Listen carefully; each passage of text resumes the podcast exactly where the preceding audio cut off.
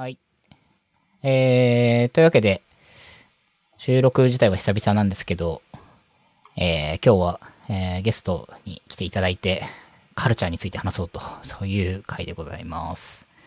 えー、じゃあゲストを紹介します。えー、はじめましてですね。トミーさんです。よろしくお願いします。よろしくお願いします。はーい。はじめまして、あの、大変、大変光栄です。ありがとうございます。この、アジト .fm っていう場に、エンジニア以外が出るってあんまりないですよね。結構珍しいですね、確かに。はい。ので、出ていいのかなと思いつつ、かつ、まあ、あの、卒業生なんでどうなのかなと思いつつ、はい、のこのことオンライン収録やってまいりました。お願いします。よろしくお願いします。お願いします。はい。あとは、えっと、今日はカルタの社内からふたり、えー、島津さんとセナですね。島津さん、じゃあ、紹介お願いします。はい。えー、島津と申します。私はですね、今、カルタの経営企画室と、あとはですね、社内の、えー、交流活性化をやっているグループコミュニケーション推進室というところを兼務しています。もともとあのウェブディレクター、ライター方面の仕事してたんですけれど、その後あの不思議な経緯で総務を、えー、担当することになりまして、でそこから、まあ、コロナ禍を経てこう社内をもっとこう元気にしていこうというところで、まあ、社内広報周りに、えー転身しているという、えー、感じのキャリアです。よろしくお願いします。お願いします。お願いします。はい、じゃあセナお願いします。はい、えー、セナハと申します。今日はよろしくお願いします。と自分はにせんじゅうよねんに中途でサポーターズに、まあ、旧 ブイジー のですね、サポーターズに入社しまして、とそこでごねんほど働いた後に一回こう投資部門を挟んで、えっと エイチアール にはにねんまえに上演したような感じの、えー、経歴になります。で今ですね、エイチアール の中でもあの エイチアールビーピー というところであのフラクトだったりテレシーっていう事業部に関わらせていただきつつ、あとこう全社の エイチアール データをもとになんかいろいろ施策を考えたりですとか、うん、あとあの旧 ブイジー 時代にカーナビっていうあの社内の エイチアール システムみたいなのがあったと思うんですけど、あれに変わるようなあの エイチアール システムの開発にも関わらせてもらっています。今日はどうぞよろしくお願いします。お願いします。えー、そして、改めまして、鈴木健太です。ツイートやってます。はい。ということで、今日は非常になんかあの、テーマもざっくりではあるんですけど、あの、きっかけ的に言うとですね、あの、トミさんのブログをセナが、あの、社内のスラックに流していて、あ、トミさんの記事だと思って、で、僕がツイッターに、いや、この記事めっちゃいいわっていうのと、あとあの、ちょうどあの、経営統合をしたタイミングで、カルチャーについてすごい考えるタイミングがすごくすごく増えていて、で、うん、あの、社員先生っていう、あの、社員さんっていう、まあ、研究者というか先生がいて、で、その企業文化っていう本があるんですけど、ちょうどトミさんがこの記事の中で紹介してて、あ、この本を読んでる人は僕は、あの、初めて見たかもしれないと思って。超マニアックですね。めちゃめちゃびっくりして、おおと思って。先生を知ってる人はめちゃめちゃマニアックですね。いや、僕、もう去年読んだ本の中でもうベストブックだって言っても社内に言ってたんですけど。そう。っていう感じで盛り上がってしまい、そしたらあのツイッターでトミさん、じゃあ話しましょうっていう感じで今日に至ります。はい。ありがとうございます、今日は。ありがとうございます。すみません、私の自己紹介が雑すぎましたね。もう一回やる？いやね、お前誰やねんっていう部分もあると思うんで、あの、もうちょっとだけ、あの、補足すると、あの、元、えー、ボヤージグループで、旧 イーシー ナビですね。ので、えっと、にせんはちねんに入社して、結局ご、ろくねんいました。えー、で、途中でボヤージグループに社名が変わり、まあ、その中でいろいろ、あの、子会社作らせていただいたりとか、えー、まあ、それこそ社員総会の総合プロデューサーやったりとか、えー、まあ、事業だけじゃなくて、やっぱりその、いかにカルチャーを作ることが、大事かみたいなところを、むしろ私は社会人人生の中で初めて、えー、ボヤージグループの中で経験させていただいたという経緯があります。なので、なんかその、今結構、えー、まあ自分の事業も当然そうなんですけど、まあ、それ以外の方々からも、あのノートもきっかけでもあるんですけど、いろいろお話を、えー、する機会が、まあその企業文化とかカルチャーに関して、あの、あるんですけど、まあそれの本当に最初の私自身のユーザー体験は、ボヤージグループだったんで、うん、あの本当に良い経験させていただいたなという感じでございます。いやありがとうございます。いや、はい、嬉しいですね。ちなみに僕が入社したのはにせんじゅうにねんだったんで、もうその頃には結構もう、もうカルチャーの会社っていうなんか感じで僕は入っていったので、アジトも、まあ、この名前になってるアジトも当然ありましたし、インターンとかもそうですけど、なんかもう、なんていうのかな、熱、熱い人が集まっているみたいな、なんか、ざっくりとした、でもなんかそのスタートアップカルチャーを、もうなんかいろんな事業が、やんやんやんややってて、なんかみんなざわざわしながらワイワイやってるみたいな、なんかそこはすごい僕も入った時にすごく体験していて、当時はなんでそうなってるかは全然意識してなくて、ただなんかそこに入ってった感じなんですけど、そうっていうのがにせんじゅうにねんでしたね。なるほど。うん。なるほど。そうそう、何から話していきましょうかね。そうですね。いや、これまずまずはそのまあ企業文化についてまあ話をぜひしたいなと思う中で言うと、今こうまあカルタホールディングス的なえっと流れで言えば、えっ、ー、と、ボヤージュグループが今年に入って、まあ、法人格としてはなくなって、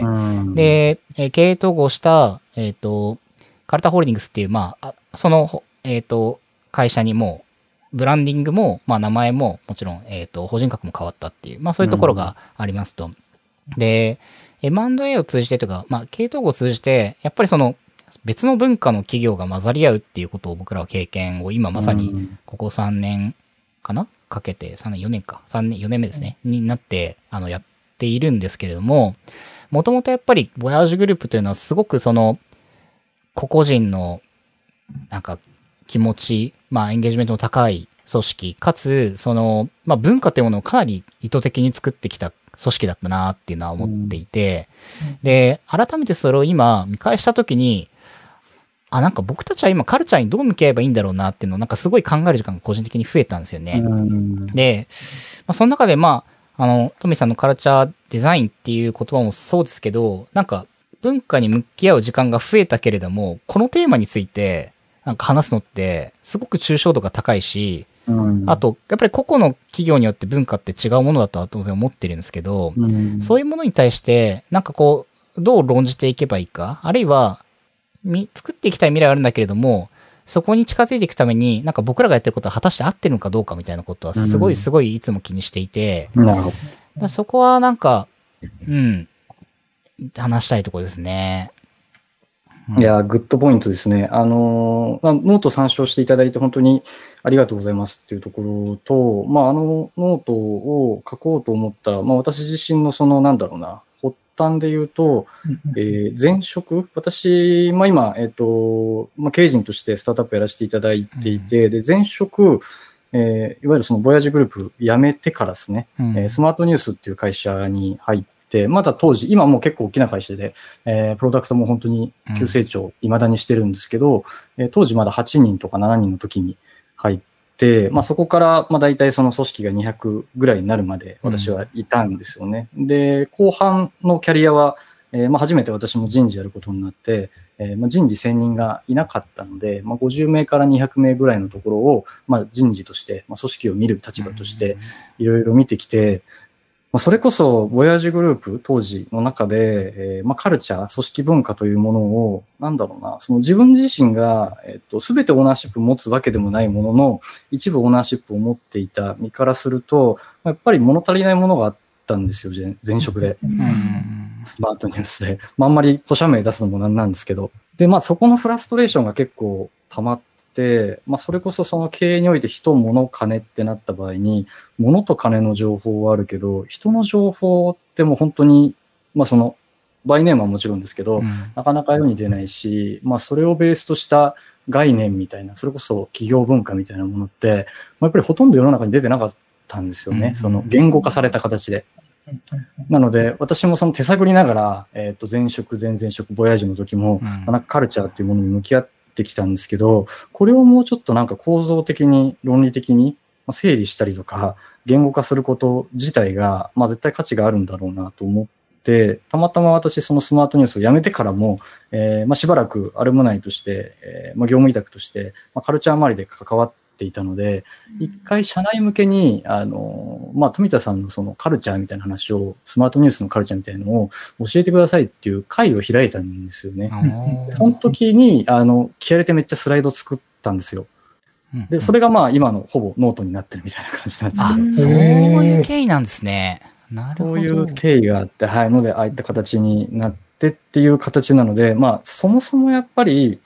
なんだろうな、他の学問のように、えー、まあなんか整理しづらいですよね。うん、で、まあ多分そのエンジニアである鈴賢さんが、うん、まあその江戸川社員先生の本を読んで感銘を受けたっていうのもわかるんですけど、やっぱああいったまとまった文献が、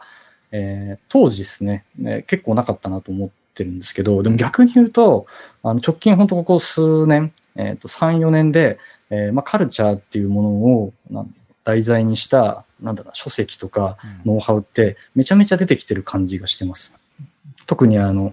いわゆるシリコンバレーのスタートアップからエアビーとかそうですけど、やっぱり彼らは明確にそのカルチャーっていうものを強みにデザインしてきたみたいなところを、まあ、やっぱりすごく、えーと、周りの ブイシー も重要視して押し出してるっていうものがあって、私があのノート書いた時よりもなんかはるかに情報は溢れてきてるかなっていう感じはしますね。いや、そうですよね。ネットフリックスのノールールズとか、うん、あと、なんだっけ、ヒットリフレッシュとか、その、マイクロソフトとか、はい、あと、うん、昔で言うとそのピクサーとか、すごい、うん、あの、緑、緑色の本だったと思うんですけど、うんうん、あれとか僕、すごい好きで読んでて、はいはい、あー、なんか、すごい、創造的なことやるには、こういうオフィスが必要なんだな、みたいなのとか、うんうん、あとあの、なんだっけ、えっ、ー、と、あの、スニーカーっていうか、靴の、えー、ザッポス。あ、ザッポス、ザッポス、そうそう。ザッポスの、あの話とか、やっぱりなんか当時本当に少ない事例だったかな、まあじゅうねんぐらい前だと思ってて、うんうん、だからなんか確かにここ最近なんかカルチャーに関する発信確かに増えまし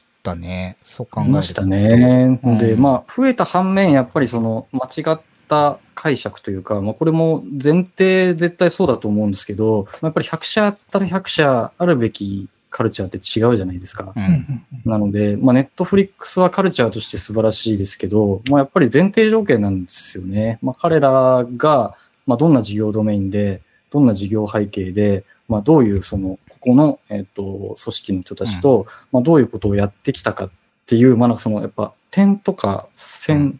など、面ではなくて、まあ、やっぱりこう、コンテキスト、ストーリーみたいな部分が結構重要なので、まあ、なかなかこう、その瞬間だけ切り取って論じづらいっていうのと、かつそれを全く前提が違う会社が採用したとて、あの、うまくいく話でもないみたいな感じなので、うんうん、あの、一番聞かれて困るのが、なんだろうな、その、うちの企業文化こんな感じなんですけど、これがいいのか悪いのかわかんないんですけど、どう思いますってよく聞かれるんですけど、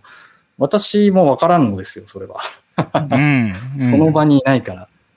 で、まあなんかその会社の歴史とかなんかその一時期を並走してきたわけでもない身からすると、まあそう簡単にそこ外部の人がどうこう言えるものじゃやっぱないんですよね。そうなんですよね。しかもなんか意外と中の人にあなたの文化って何すかって聞いても出てこないものだと思って、うん、なんか例えばじゃあバリューとか、まあミッションとかビジョンとか、うん、そういうまあ経営理念を作っていって、たとて、なんかそれはただ、うん、まあ、わかりやすく抽象的な言葉になっているけれども、もっともっとなんかこう、個々人の奥深くにある価値観とか、うん、良し悪しの判断みたいなところにすごくカルチャーって、あれ、結果的に現れてくるものでもあるんですけど、でもやっぱり会社が方向性づけて作ってきた、そのカルチャー、文化っていうものが、やっぱりそこの個々人の考えに影響を及ぼしていく、その時間をかけてっていうものが、まあ、カルチャーだと、あの、認識しているので、うん、なんかこう、説明が、特にその、社外に対する説明が、難しいけど、はい、僕らは自分たちの文化がすごい好きだよって話はすごいするんですよ。うん、やっぱり空気みたいなもんなんですよね。うん、ので、まあ、カルチャーイコールビジョン、ミッション、バリューっていう人もいますし、でもやっぱそれは本当今、鈴賢さんが言ってくれた通りで、まあ、それはそうなのかもしれないけど、当然それが全てではなくて、うん、まあ、ある種こう、氷山の一角であったり、わかりやすくラベリングしただけであって、まあ実はそのなんだろうな、真相にはもっとあの深くて、うん、えー、広いものが、えーまあ、空気みたいで曖昧なものが、まあ、やっぱりあるんですよね。なのでやっぱそういった空気みたいな曖昧なものは中にいる人にしかわからないし、まあ、逆に明文化してしまった瞬間に、まあ、本当のカルチャーから離れてしまうみたいな部分も結構あるなと思ってるんで、うん、あの、故に、鈴賢さんがあの直近アップデートしていたテックビジョン。テックビジョン、はい。あれすごい長いじゃないですか。うん、長いっすね。開いた瞬間、長えと思ったんですよ。すいません。長えけど、いや、でも、こうなるんだと。うん、正しくやっぱり自分が捉えているなんか空気なんかもう五感六感で捉えているカルチャーというものを何かこう形に言語化しないといけないってなった瞬間に、まああなるんですよね。そうなんですよね。なんかこう、うん、今回そのごがつかな、えっとカルタのエンジニア組織のビジョンをテックビジョンという形でまあブログにも出したんですけど、あの本当にいろんなエンジニアと話して何が自分の価値観なのか、何がみんないいと思ってるかっていうことをなんかすっごいインタビューもしましたし、あとそのまあマネジメントからまあメンバーからもみんな聞き回ったし、それから去年おとしか出したあのエンジニアズ・イン・ボヤージュっていうあの、うん、あのボヤージュグループではそういうエンジニア組織としてこういう考えで事業を作ってきた、エンジニアリングしてきたっていう本を出してたので、うん、まあそこプラスやっぱり今回その一緒にやった シーシーアイ のエンジニア人とかの価値観、うん、そこもあのエンジニアがたくさんいるので、でなんか足してにで割りたいわけじゃなかったんですよ。うんうんうん、であくまでビジョンだから将来どう持っていきたいかを書くべきだとは当然思っているんですけど、ただしえっとそれぞれに築いてきた文化がある中でなんか全体としてのカルチャー、ビジョン、テックとしてのビジョンって何なんだろうなみたいなことはすごいこうなんて言うんでしょうね。お互いにこだわりがあるものをなんか一つの言葉にしないと、これはいつまで経っても別々の価値観で走り始めるだろうな物事かと思っていたので、うん、それでなんかちょっと長くなっちゃったんですけど、うん、語りも多めですけど、でもあの、まあ価値観っていう形とか、まああと習慣という形でそれを落としたっていうのが、うん、テックビジョンでしたね。なるほど。うん。一個質問していいですか？あ、もちろんです。あのまあ、なかなかそのねに社が大きなに社が一緒になるって経験自体稀じゃないですか、うん、そうですね。で、まあ、そこのカルチャーをいかに融合していくかって本当に本当に大変な作業だなと改めて、うん、あの思ってますが、えーまあ、そのなかなかこう一言では言い表せないし、まあ、テックビジョンにしても長くなっちゃうしっていうのはありつつ、うん、一方で逆にその両者の良い部分での共通項みたいなカルチャー的になんかそれって何だったんですか？あったんですか？これは、えーと、一番最初に僕がここだなって思ったのは信頼ですね。へー、うん、信頼、あとまあ追加でなら誠実、まあ信頼と誠実みたいなところは根底にはなんか共通項だったんですよね。それはお互いの文化がえーともちろん異なるサブカルチャーで、そもそもボヤージュグループ自体もまあ、あのたくさん子会社があってサブカルチャーがたくさんの会社なんですけど、サブカルチャーの塊ですよね。サブカルチャー足し合わせたごったにの会社なんで、うん、あのっていう中で言うと根底に同じだったらやっぱりそこですね。信頼、えー、誠実さ。はい。島津さん、瀬名さん的にはなんか他ありましたか？感じるところ。うん、共通項という認識に至れなかったっていうのが私のすごく今の率直な気持ちって感じですかね。そのカルチャーというものでに社を捉えなきゃいけなかったんだって今ようやく気づいていて、さんねんかんの間になんか何かうまくいかない、何かこう話が通じないけど何なんだろうって思っていた部分がカルチャーなんじゃないかなっていうのが今、うん、でまあそれをこうまあ、エンジニア組織においてはこうビジョンという形で明文化して、まあ、カルチャーをこう見えるようにこう努力してこう形にしたっていうところがあると思うんですけど、このそれ以外こう会社全体っていうところで見るとまだ至れてないかなっていうのが私の感じてるところですね。瀬名さん的にはどうですか？そうですね、僕もさっきの富田さんのご質問ですぐパッと誠実っていう言葉が浮かんだんですけど、えー、多分ワードとしてはそうなんですけど、掘っていくとその、まあ、旧 ブイジー にとっての誠実さって何とか、うんうんうん、キューシーシー にとっての誠実さって何って掘っていくと多分またちょっと違うものというか、うん、ワードから想起されるイメージが微妙に違うみたいなのはあるとは思うんですけど、まあでも、うん、ワードにしたときはやっぱそこかなって思いましたね、うん、最初に、うんうんうん、なるほど。なんかそこを軸に、あのー、両者の共通のカルチャーみたいな観点でなんか広げられるものってありそうなんですかね？あ、そうですね。なんかここは、うんと、そこを起点に広げていっている価値観っていう、まあ共通だったものっていうところはベースとして、うん、やっぱり、まあの、個々人がやっぱりつながることであったりとか、うん、お互いのチームメンバーを気遣うことだったりとか、まあその、お互いっていうかまあそのチームの中で気遣っていくことだったりとか、あとやっぱりその中で、まあ、やっぱり高い事業成果を出していくために、みんな挑戦していくんだ、トライしていくんだ、コミットしていくんだっていうところの、そこの基本的な、やっぱり一番小さいチーム単位での、なんていうか信頼の作り方とか、うん、あの、情勢みたいなものっていうのは、あの、これはあの、共通ですし、あの、構造としても同じ文化かなとは思ってます。で、うん、ただその、ボトムアップっていう、あ、なんか、カルチャーについて話すときに、ボトムアップでいくかトップダウンでいくかみたいな部分があると思っていて、トップダウンっていうか、なんていうかリ、リードするみたいな感じだと思うんですけど、うん、あの、うん、でも、その、文化の統合において、まあ文化って統合されないと思って基本的にサブカルチャーと、まあ僕らホールディングスになったんで基本的に上にカルチャーがもう一個できるって感じで、サブカルチャーになっていくんですけど、それぞれが。で、ただ、全体としてこういう方にリードしていきたいっていう方針自体は必要だっていうふうに思ったんですね。だから、えっと、足してにで割ってうんぬんじゃなくて、こっちに行きたいっていうのは、その、共通で、こっちに行くって言ってもブレないだろうなってとこになんかこう、点を置きに行くみたいなことは結構意識して、話はしてますね。なるほど。なるほど。なるほど。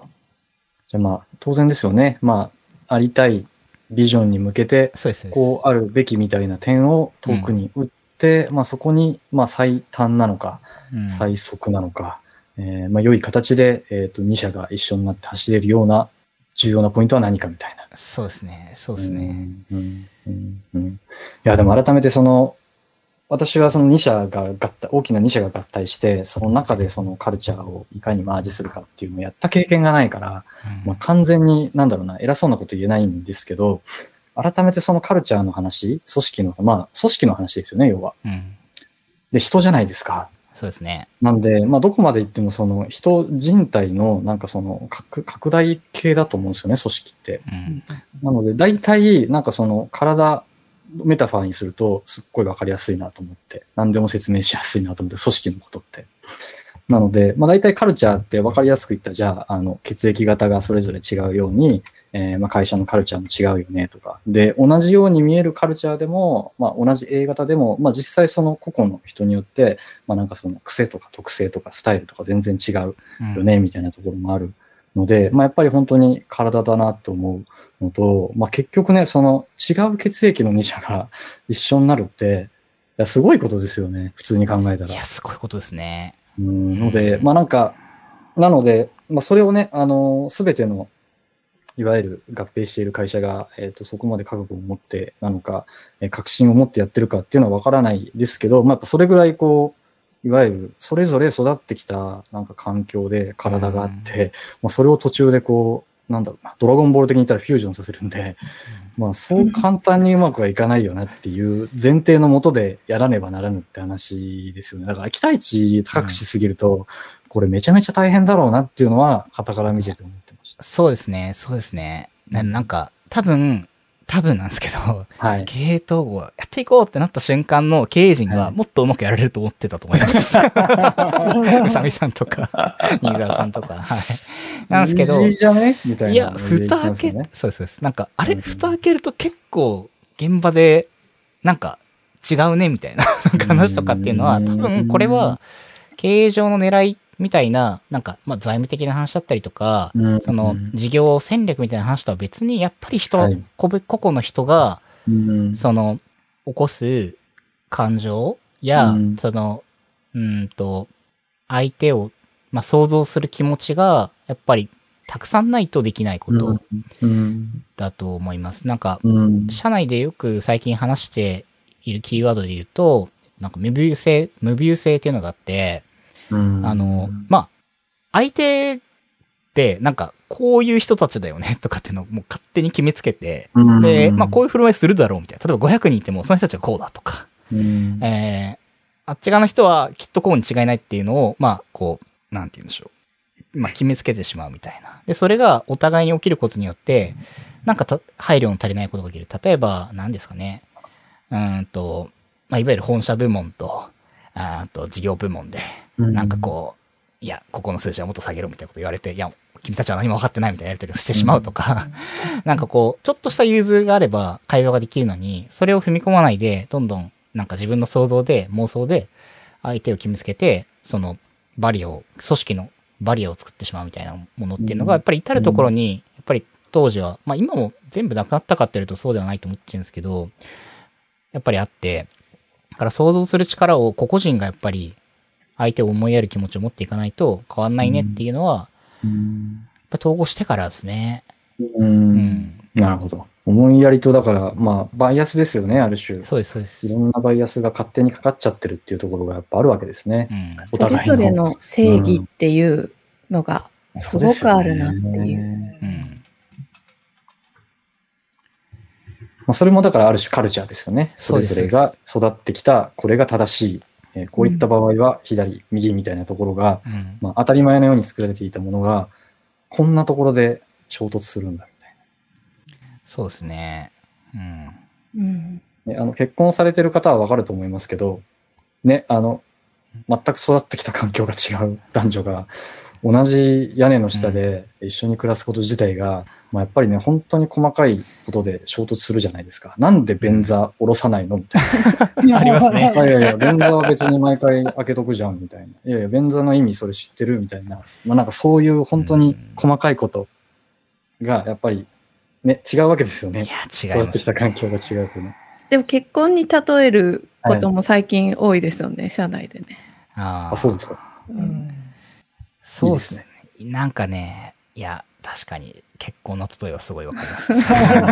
今家の中のさまざまなことを思い浮かべてたんですけど、あの先に床掃除をするか風呂掃除をするかとかは何でもいいんですけど、そう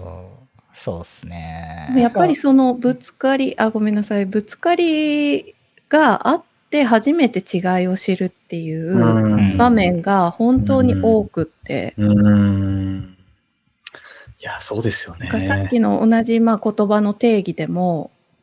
あの全然解釈が違うんだってことが話していってぶつかるところまでいって、あようやく理解し合えるみたいなことがすごく多かったなって思ってますね、うん、あの結婚の例えは、まあね、経験者ならすごくいいですよね。要はあのどうしてもね違いはあるっていう話じゃないですか、うん、前提として全く同じにはなれないから、やっぱここは相手を理解して、まあここはなんだろうな、引くとか、えー、まあここはやっぱり自分のこれを優先させてもらうとか、なんか多少やっぱそういったこう、お互いのなんだろうな、情報な、うん、みたいなところも、まあ多少は必要なんでしょうね、しばらくは。いや、そう思いますね。うん。うん、なんかね、御社の新しいバリューの中でも、えっと、違いを強さにってなりましたね、うん、確かね。そうです、そうです。うん、なんかあの辺はそういったなんかこうある種意図というかメッセージも込められてるんですか？これはそうですね。なんか自らの反省とあでもまあ中だけじゃなくてもちろん外に向けてその、うん、まあいろんな方々と仕事をしていく中でなんか今回の系統号でまあ中のメンバーは特にやっぱり気づいたことは社内でもこんなにまあ違いを感じるその価値観であったりとか今でのスタンスとかっていうところに関していやこれ社外も一緒だよねっていう、なんかそやっぱり今までまあもちろん取引お取引させていただいていろんなパートナーさんと仕事をしてる中でもでもやっぱりその、まあ、表面でその財務的なやり取りをしてたり事業的なやり取りをしてるもっともっと深い部分には絶対に違いはあるけれどもでもなんかそれをやっぱりなんて言うんだろう違うねあ残念でしたじゃなくて相手のやっぱり違いをもっともっと知ったりその理解したりしていくことによって僕ら自身の価値観もどんどんアップデートできるってことはこれはなんか自分たちが気づいたことなんですよね。うんだからこそなんか違うから違うっていうんじゃなくてあのやっぱり知ることでそれがやっぱり次に進む何か力になっていくってことをすごく感じたのでこれはバリューに入れたのはそういう背景がありますね。なるほどね、うんあ、一個、鈴賢さんに聞きたいことが思いついちゃったんですけど、はい、いいですか？いいですよ、もちろん。あの、まあ、その二つの会社の統合マージっていう観点で言ったときに、えっと、特にま、鈴賢さんはそのエンジニア組織を、ね、中心に見てるじゃないですか。はい。で、エンジニアって、そもそもエンジニアとして共通できてる価値観、共有できてる価値観って結構多いじゃないですか。うんうん、なので、その、他の職種に比べてイージーだなっていう感覚があるのかあったのか、そうでもないのか、どうですか？あ、そうですね。ここに関して言うと、また別の難しさがやっぱり あ, あるなって思いながら、えー、まあテックビジョンもそうですし、まあ今もやってますね。例えば、うん、えっと、評価システムとかももちろん当然もともとあの両社で違ったりとか、うん、まあ、旧ボヤージグループの中にもやっぱりいろんな事業がある中で、スマートフォンアプリ作ってるとこもあれば、あのバックエンドにすごく寄ってるとこもあればとか、うん、もう全然性質が違うものを作っていて、でも、あの、共通した評価制度やってたっていう、まあそういうバックグラウンドがある中で言うと、その、やっぱり多様性、技術的な多様性とかって意味だと、やっぱりボヤージグループってすごくありましたし、まあスタートアップカルチャーだったので、そこと例えば、まあ今の シーシーアイ のエンジニア人っていうところで言うと、やっぱりカルチャー的にも違うところから、あの、育ってきてるメンバーが多かったりするので、そうすると、じゃあなんか、いやもう書いたらいちじかんごにリリースするでしょみたいなところとかの点も例えば違ったりしましたし、でもなんか、でもなんか、まあアジリティを確保してソフトウェアとかプロダクトを届ける上で大事なことってなんだっけって議論を重ねていくと、いや、本当はやっぱりそういうふうにやりたいんだけど、例えば、その、ルールの壁があったりとか、何か今まで自分たちはダメだと思ってたけど、実はそれやってよかったりとか、そういう気づきがどんどんどんどん得られていくみたいなプロセスはあったので、まあ、そこはなんか、ある意味その同じ言語で話せるやりやすさは確かにあったなと思いますね。うん、なるほどね。深いですね。一概にイージーとも言えないんですね。一概に。会話はしやすかったとは思います、確かに。うんうん、なるほど。特にまあ、あの、他の企業と比較するのもなんですけどね、あの、書籍出したりとか、私もまあ在籍してる時も感じてましたけど、うん、例えば私がいた時って、えー、まだサイバーエージェントの子会社の時代だった。そうですね、なので、うんまあ、やっぱりサイバーエージェントと比較されることも多かったんですよね。うん、要は、えーまあ、いろんな事業、新規事業をガンガン作っていくみたいな体で、えーまあ、新卒採用も頑張って、まあ、カルチャーを強く作っていくっていうのが、うんまあ、割とにせんはちねんからしばらくそんな感じだったので、まあ、じゃあなんかサイバーエージェントとの、えー、当時のボヤージグループの違いって何なのみたいなのを結構社内でも話すことがあったんですよね。ってなった時に、やっぱりそのテクノロジー技術っていう観点で、まあやっぱりなんだろうな、あの、まあ宇佐美さんがもともとね、そういったバックグラウンドも、うんえー、多少なりともあったっていうのもありますし、なんとなくやっぱ社内の空気で、まあそこって大事だし、まあそこを大事だと思って、えっと、ちゃんとこう、採用も、えー、カルチャーもリソースをかけてる、我々自身がいけてるよねっていう高揚感がやっぱあったんですよね。対、うんサイバーエージェントで言うと。なんか私のその時の学びは、なんかそこの、なんだろうな、その自分たちのここがいけてるっていうところに対する高揚感って、なんかすごい大事だなと思って。確かに。その、うん、文化って結局なんか、なぜ文化が重要なのかって、まあ究極シンプルに言うと、私はなんかエネルギーだと思ってるんですよ。気、気のマネジメント。で、まあそれはイコール組織、のマネジメント、組織をちゃんと見るのがいかに重要かっていう話と、まあ、ニアリーイコールなんですけど、まあ、結局、組織ほど、なんだろうな、その、機関として不安定なものってないじゃないですか。うん、多分エンジニアからしたら、えっと、組織と向き合うって結構なんかもう、ふざけんなよみたいなプロダクトなわけですよね。A 入れたのに、さっきまで B 出したのになんで急に C とか D 出してくるのみたいなのがやっぱり組織だし、うんえ、同じ A 入れたのに、昨日はじゅう出したのに今日ごしか出さないよみたいなのが組織だし、ってなった時に、まあ、結局変数で一番大きなところって気だなと。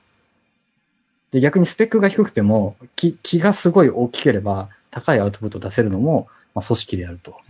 いう観点で、うん、まあ、組織に投資するっていうのは本当に重要だし、えー、まあ、ニアリーイコールそのカルチャーっていうところのレバレッジも、やっぱりその社内のエネルギー総量を、まあ、いかにこう高めていくかっていうところが、やっぱりそのカルチャーを重要にするっていう部分の一番シンプルに重要な部分なんじゃないかなと思ってるんですよね。いや、めちゃめちゃわかりますね。うん、これは、まあ最初にも話しましたけど、はいまあ、僕はボヤージグループ入った時にはよくわかってなかったんですけど、なんかこう、僕も。エネルギーは感じたわけですね。そう、エネルギーはなんかあるな、みたいな、楽しそうだなと思ったんですけど、じゅうねん経って、すご、すごいなと、なんか、当時あそこまでカルチャーっていうものはなんかデザインしようと思っていて、かつそれを、まあ、まあ僕も新卒で採用されて、で、なんか、その中の、その渦の中に巻き込まれて、よしやっちゃろうみたいな感じでこう、まあ今、今もうここに至るわけで、なんかこう、なんかその、なんていう、内発的動機づけをこう、生み出す組織的な、まあ仕掛けもそうですけど、やっぱり、うん、まあ結局のところ個々人が、そういうふうに組織にしていこうと思ってる人がすごくすごく多くて、うんまあ、それはなんか、うん、まあ一つのコミュニティ、一つの、やっぱりチームとして、うん、もうめちゃめちゃ面白かったんですよね。うん、うん、なるほどね。結構、なので私がいろんな会社の方と話すときに、まあすごく重要にしてる質問が、まあその、どういうときに、えっと、御社は、社内のエネルギーが一番高まりますかという質問をすると、まあ結構やっぱそれぞれで、えっと、面白い回答が返ってくるんで、やっぱなんか そ, そのモーメントをいかにこう、よりなんだろうな、言語化したりとか、うんえー、観察したりとか、えー、して、なんかデザインしていくというか、それをなんかその、あ自らちゃんと作れるようにしていく、意図的に。で、その意図的に作るべき何かは、やっぱりちゃんと観察しないと中にいないとわからないんですよね、うんうんうん、外からでは。うんうん、で、多分今の、えっと、カルタも、当時私がいたボヤジュとははるかに違うので、今のカルタだからこそ、なんかその社内のエネルギーが最大化される瞬間は、こういう時であるとか、うん、こういう傾向があるとか、なんかきっとそういうのがあって、でその時は、えっと、中心に結構こういう人がいるとか、まあ、結構人に紐づく話もやっぱ多いんですよね。それはまあ、社長かもしれないし、会長かもしれないし、まあ、特定のやっぱり目立つ社員かもしれないし、うんもしかしたらパフォーマンス全然上げてないんだけど、すっごいそのチームから信頼されている特定の人かもしれないし、みたいなのが、まあ、結構そのサブカルチャーの中でも、全体のカルチャーの中でも、えー、あるなっていうのをよく私は横目で見てますね。ああ、いや、それを冷静に横で見れる人はなかなかいないですけど、でもすっげえわかりますね。そうですね。なんか結構エンジニア組織だと、わかりやすく盛り上がるタイミングっていうのがあって、まあ一つはリリースとかローンチの時なんですよ。まあこれまあまあこれはわかりやすいですよね。うん、まあその事業の、うん、事業がやっぱり盛り上がる。そうですね。もう一個は障害の時なんですよね。絶対問題が起きた時にみんな、なんかいつになんかパフォーマンスを出すんですよ。その。いやー、エンジニアリングインボヤージュ読んでてもなんかそれ思いました。火事場、火事場に。火事場で。活躍するっていうか、うんそこで。腕力を出さねばならぬ時に誰かが腕力をめちゃめちゃ発揮してる時に、やっぱりこう、ガーッと熱くなりますよね。なりますね、みたいなのは。あの、毎日それが起きると、あの、組織的にはダメなんですけど、あの、あのそれはあります。そう、あとなんか、せっかく昨日話出たんで、私すごいよく思ったのが、その、エントロピーマネジメントって勝手に個人的に言ってるんですけど、あまあ、エントロピーってまあ、熱力学の話で、まあ、ちょっと堅苦しくなったんですけど、要は、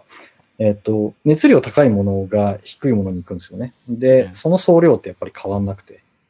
で、それが不可逆であるというのがエントロピーの話なので、うん、えー、故に重要なのがやっぱりその、いかにその熱量の高低差を一回バゴンって作って、で、その熱量高いところになるべくいろんな人を触れさせる。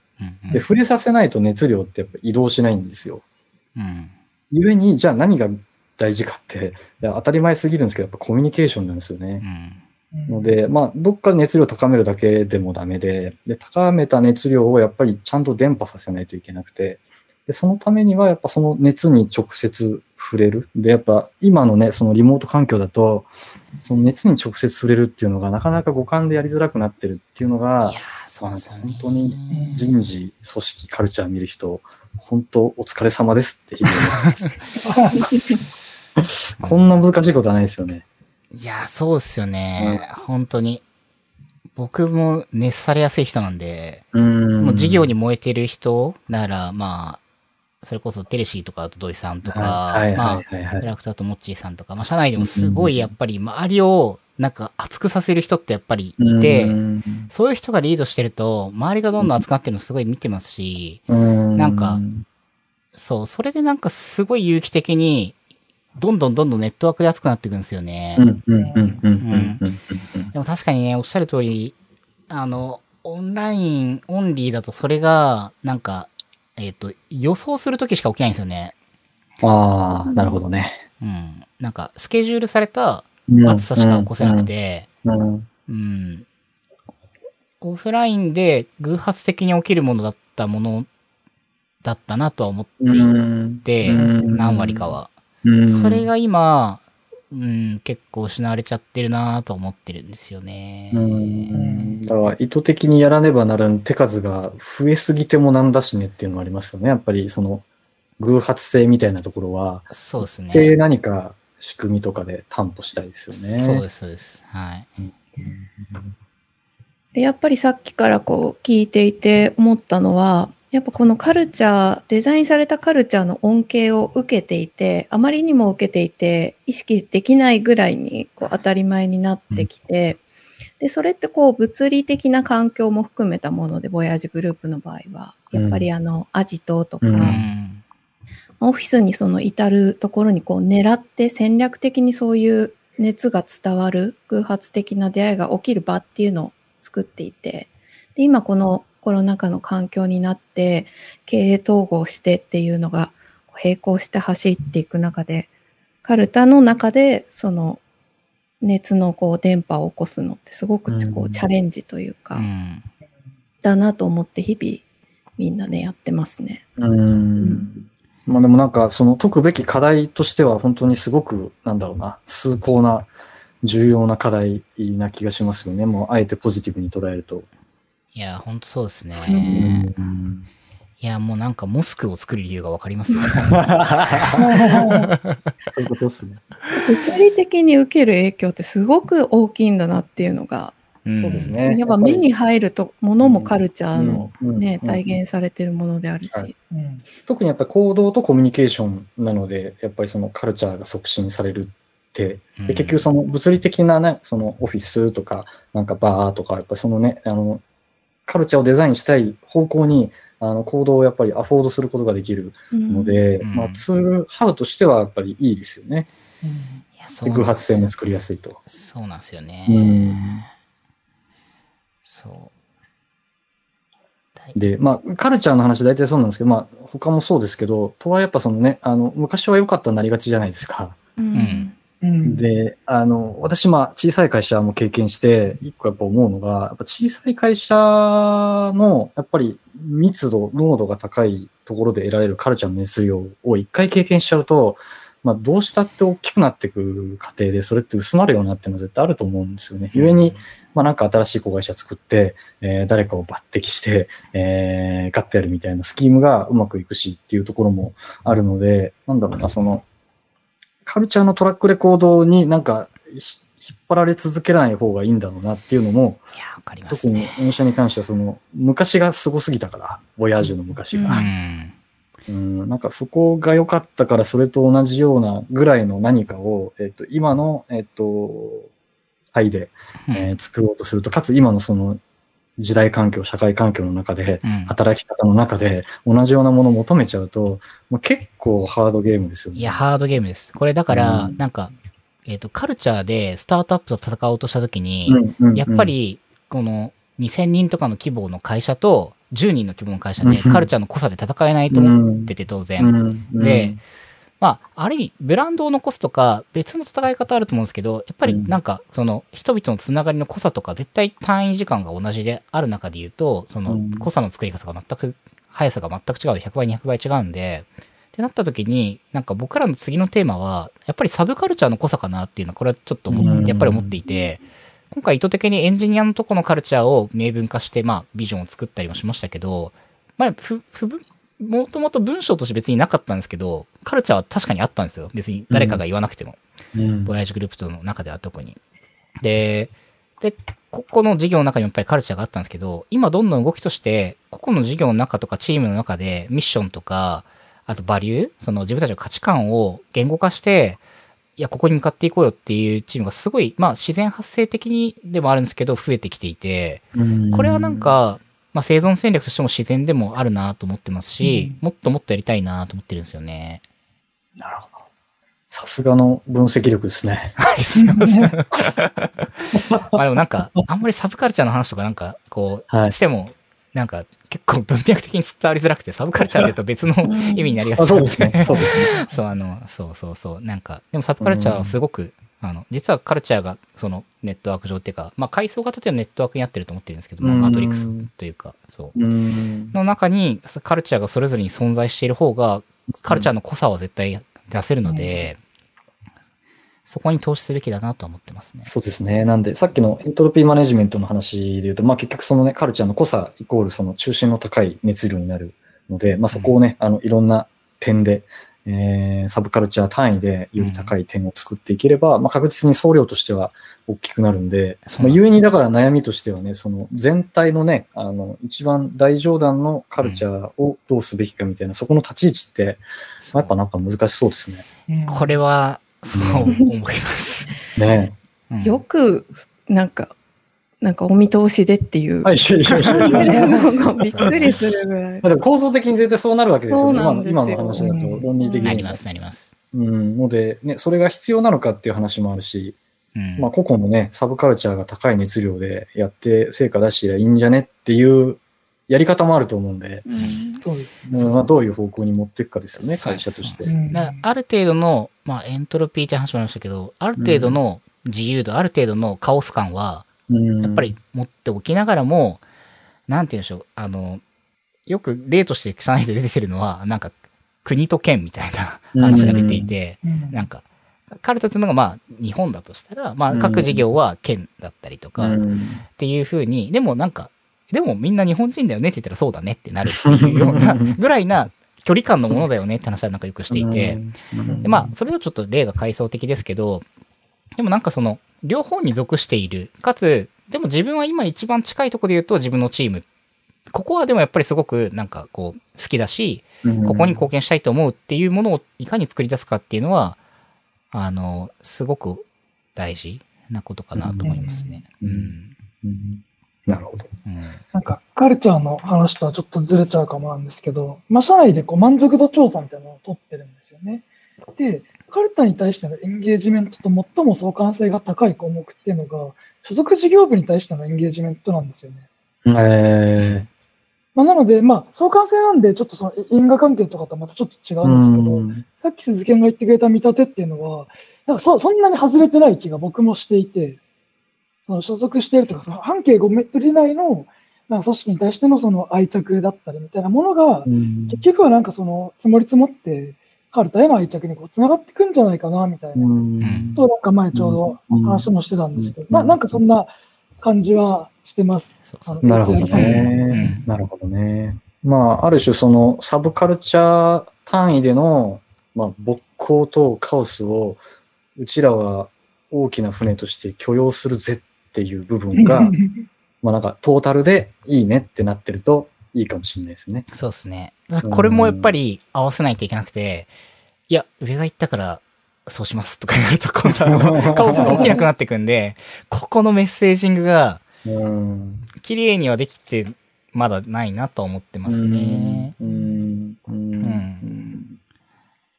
あとはやっぱりそのカルチャーの良し悪しっていう話で、なんだろうな、そのある種理論的にあるのは、まあ絶対的にその事業戦略、経営戦略にフィットしてないとはいけないんですよね。うん、あの当たり前なんですけど。なので、えっと、めちゃめちゃその堅苦しい事業をやってるような、えっと、事業ドメインの会社が、ゴーボールドって言ってもやっぱりうまくいかないみたいな感じなので、あの改めてそのね、カルタホールディングス、カルタが、えーまあ、事業戦略として、えー、どういったものを、ストーリーを描いているかっていうところに対して本当にちゃんとフィットする、えー、全体のカルチャーなのかっていうところも、やっぱり改めて重要なポイントかなっていうのは思いますね。いや、おっしゃる通りですね。うんうん、これはでもなんか、まあ、今、やっぱり事業がにじゅう、以上さんじゅう近くとかある中で言うと、いやもうなんか足し合わせてカルチャー作ろうすると本当にめちゃめちゃ抽象的になるんですよ。なんかそのちょっと表現があれですけど、どんどん宗教めいていくっていうか、なんか人間としてこれは大事だよねみたいな話になんかどんどんなっていきがちなので、でももうちょっと具体に寄せないとなんか一般的になりすぎちゃうみたいなでことを、そのなんていうかな、そのまあ、ミッションバリューだったり、まあ、今回作ったパーパスもそうなんですけど、はい、パーパスとかを作る中でもやっぱりあまりに一般的すぎると、うん、いやそれなんか会社としてっていうよりはなんか、まあ、社会、社会としてそうですねみたいな話になっちゃうので、うん、そこの距離感をのレバーを、うん、まあでも言うてまだ数千人単位の規模なので、これが多分いちまんにんとかじゅうまんにん単位になるとまた全然違うと思うんですけど、うん、数千人単位の、まあ、前半の規模感の会社として何を掲げるかっていうメッセージングのうまさはまだ作れてないなと思いつつ、まあ、頑張ってトライアンドエラーをしてますね。これもね理想論ですけどね、結果それいやただの道徳倫理の話じゃんだったら別に誰にも刺さらないですからね。なんか世界平和と書いてもそうそうそうみたいになっちゃうから社員先生の本にも書いてましたよ。あ、書いてありましたね。ね、そうそうそう、独自性が競争ですよね。独自性、そうそうそう、そうですよ。てかね、なんか一通り話すとね、いやこれ全部社員先生書いてあるやんってなんかもう考え方になってマジかってなったのが去年でした。あの社員先生で言うと、私最初に彼の本知ったのはなんだっけな、問いかける技術かな。ああ、ありますね、はい。問いかける技術、もうなんかこれの方がはるかにそのリーダーシップ論なんで、うん、まあ今割とねその問いすごいリーダーとして重要だよねっていうのはもう割とコンセンサスなんですけど、それを や, やっぱり結構前から解いていた人なんで、いやなんか結局社員先生イケてますねっていうオチになるとどうかなと思いますけど彼が言ってることは、まあ、特にその組織マネジメントにおいて、うん、なんかカルチャーっていうすごい広い単位もそうだし、まあ、やっぱりそのメンバーマネジメント、組織マネジメントっていう観点でもリーダーシップとかやっぱイケてますよね。いけてます。いけてます、ね。もうみんな読んでください。リスナーに向けて本の紹介をする。本の紹介。いや、本当に、本当にもう殴られたような衝撃でした、去年。えー、こんなにまとめてる人には読めないですよね。えー、ちょっとね、結構読みづらくないですか、あれ。読みづらいですね。ね、結構難解だと思いますけど、いや、ここまで。興味なかったら、いや、くっそ読みづらい本だなと思いながら頑張って読んだ記憶がありますね、最初。俺、うちのこと、あれあそうか、サブカルチャーとか共感ポイントがね、そう統合の話とか、あと統合した時にちゃんとビジョンを持ってカルチャーを作っていかないとダメだみたいな話とか書いてあって、いやマジでそうですね、すいませんでしたってにねんまえに教えてくれました本当に、はい、ましたね。まあ、英語で言うとね、あのコーポレートカルチャーサバイバルガイドなんで、なんか日本語だとあの、はい、ダイバーシティと文化の仕組みって書いてあるんですけど、はるかにサバイバルガイドの方がしっかり、こんな名前だったんですね。個人的にはあのサバイバルガイドだな、まさに。サバイバルですよね、まさに、ね、生き残るための。はい、いやー、そうですか。はい、いやー、なんかアジト エフエム やっぱこの、うん、この、この感じがいいですね。あのパキパキと次々っていかなくていい感じが。あの、うん、アジトで話すかのように、うん、えー、ぐだぐだしていいっていう、そういう、はい、感じでやってます。どうでもいい情報なんですけど、あの、私、ラジオっ子だったんで、ラジオいろいろ聞いてたんですけど、あの、もう終わっちゃったんですけど、東京 エフエム で、あの、土曜日の夕方にやってた番組で、サタデーウェイティングバーアバンティっていう番組があって、えー、もしかしたら知ってる人いるかもしれないんですけど、まあ、この場にはいないかな。あの、会の設定が、その、アバンティっていうバーに、えー、バーチャルで行って、そこのウェイティングバーで、えっと、いろんな指揮者の話に聞き耳を立てるっていう番組なんですよ。えー、緩いんです。あの、とりあえずバーに行って、で、今日はちょっとあのテーブルに聞き耳を立ててみましょう。カランカランみたいな、アジト エフエム でプシュッみたいなのがあって、あの、程よい環境音がざわざわしてる中で、そのテーブルの、まあ、いろんな分野の指揮者がいろんな話をしてるんですよね。あ、これがじゅっぷん、にじゅっぷんとか小分けになっててっていう番組なんですけど、それ私すごい好きで。いい で, すで、いや、アジト .fm、いや、その空気出せてるな、すごいなと思いながら、あの、時々聞いてたんで、ありがとうございます。ついにこのウェイティングバーに来たなっていう感じが私はあるんですよ。いや、そう、いや、いいですね。今、ウィキペディア調べたら、あの、キャッチコピー、はい、東京一の日常会話って書いてた。これめちゃめちゃいいですね。最高でした。あの、多分 iTunes ポッドキャストでもアーカイブ残ってんのかな、一部。はい。全然、あの、本筋と関係ない情報ですけど。いい話だった。ね、いや、はい、そう、なんか、雑談めいた話なんですけど、あの、しがつに、僕、あの、子供が生まれて、息子が、で、おめでとうございます。ありがとうございます。で、もう、今もあっちょへで泣いたり寝たり、あの、はい、ご飯、ご飯っていうか、おかゆしてるんですけど、えーはい、それ以降、全然収録できてなくて、そう、結局さんかげつくらいまた空いちゃったんですけど。まあ、オンライン、そう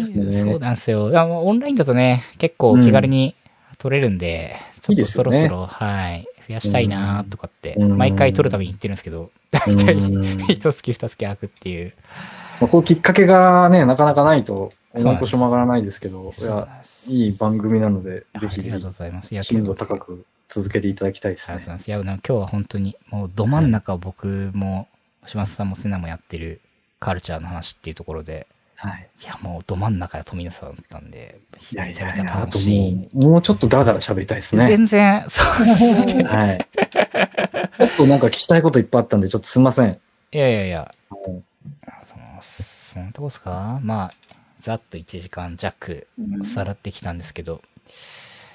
どっちかというとこう、私も瀬名さんももう現場で今、うんうん、もう、まさに苦しんで日々過ごしてるみたいな。なんかでも理想を語りたいけど、苦しすぎて。いや、戦ってますよね。戦いのさなかだから、もう全然ありがたい話が聞けて、でも頑張ろうと思いました。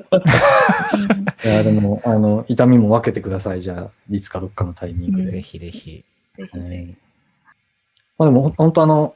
こういうそのカルチャー自体が話題になるっていうこと自体がやっぱりすごい本当重要だなと思ってるんですよね、常々。それが今がうまくいってなくても。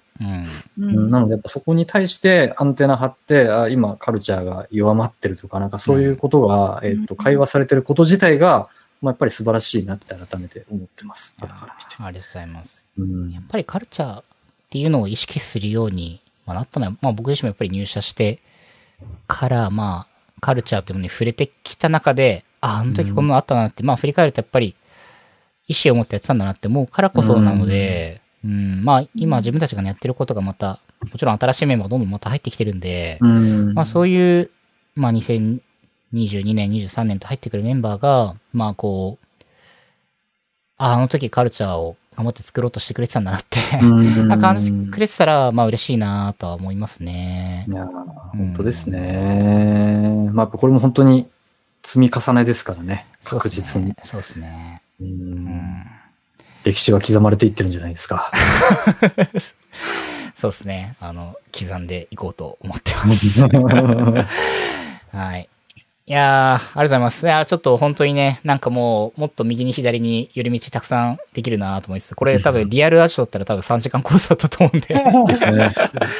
僕もそろそろ息子の風呂を入れてこようと思うんで。パパ頑張ってください。はい、締めようかなと、はい、思います。はい。えっと、じゃあ今日の、はい、えっと、話は、まあ、ショーノートにあのブログのリンクとか、えっと、出てきた本のね、話とかも載せようと思いますんで、ぜひそちらもよろしくお願いします。あと、えっと、最近ね、Spotify でも一応聴けるようにしといたんで、あの、まあ、いろんなとこで聴けるようにしていこうかなと思ってます。はい。じゃあ、あ、そうだ。なんか、トミーさん最後になんか宣伝したいこととかありますか？はい、宣伝、いや、なんかそんなおこがましいですけど、まあ、今、あのー、頑張ってる会社がラントリップっていう会社で、はい、えー、まあ、みんなもっと楽しくランニングして健康になるといいねって、なんか言い回ってるような会社なんで、あの、この中で言うとね、島津さんは、うん、あのランニング、はい、やっぱりね、走っていろんな実感があるじゃないですか。うん、自分が変わるとか、ね、うん、なんかポジティブになれるとか、うん、まあ、コロナ禍でね、なかなか外に出てリフレッシュできないっていう時でも、うん、なんかランニング自体が、えー、単純にそのフィジカルだけじゃなくて、あの、確実にあのメンタルも、あの、なんなら脳も良くしてくれて、え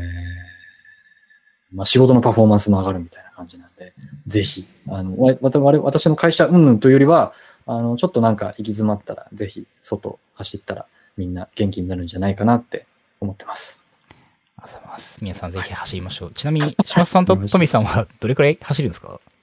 月とかで言うと。あ、私はもう全然なので、距離とかはそんな今踏んでないですね。まあ、うん、そ、そういったところも変えていきたいなと思って、なんか、すっごい速い人とか、すごい距離走れる人が、すごいみたいな感じもやっぱりあるんですよ、まだに。はいはいはい、でも、やっぱ全然そんなことなくて、私だって今、えっと、走ってもにキロとかさんキロですからね。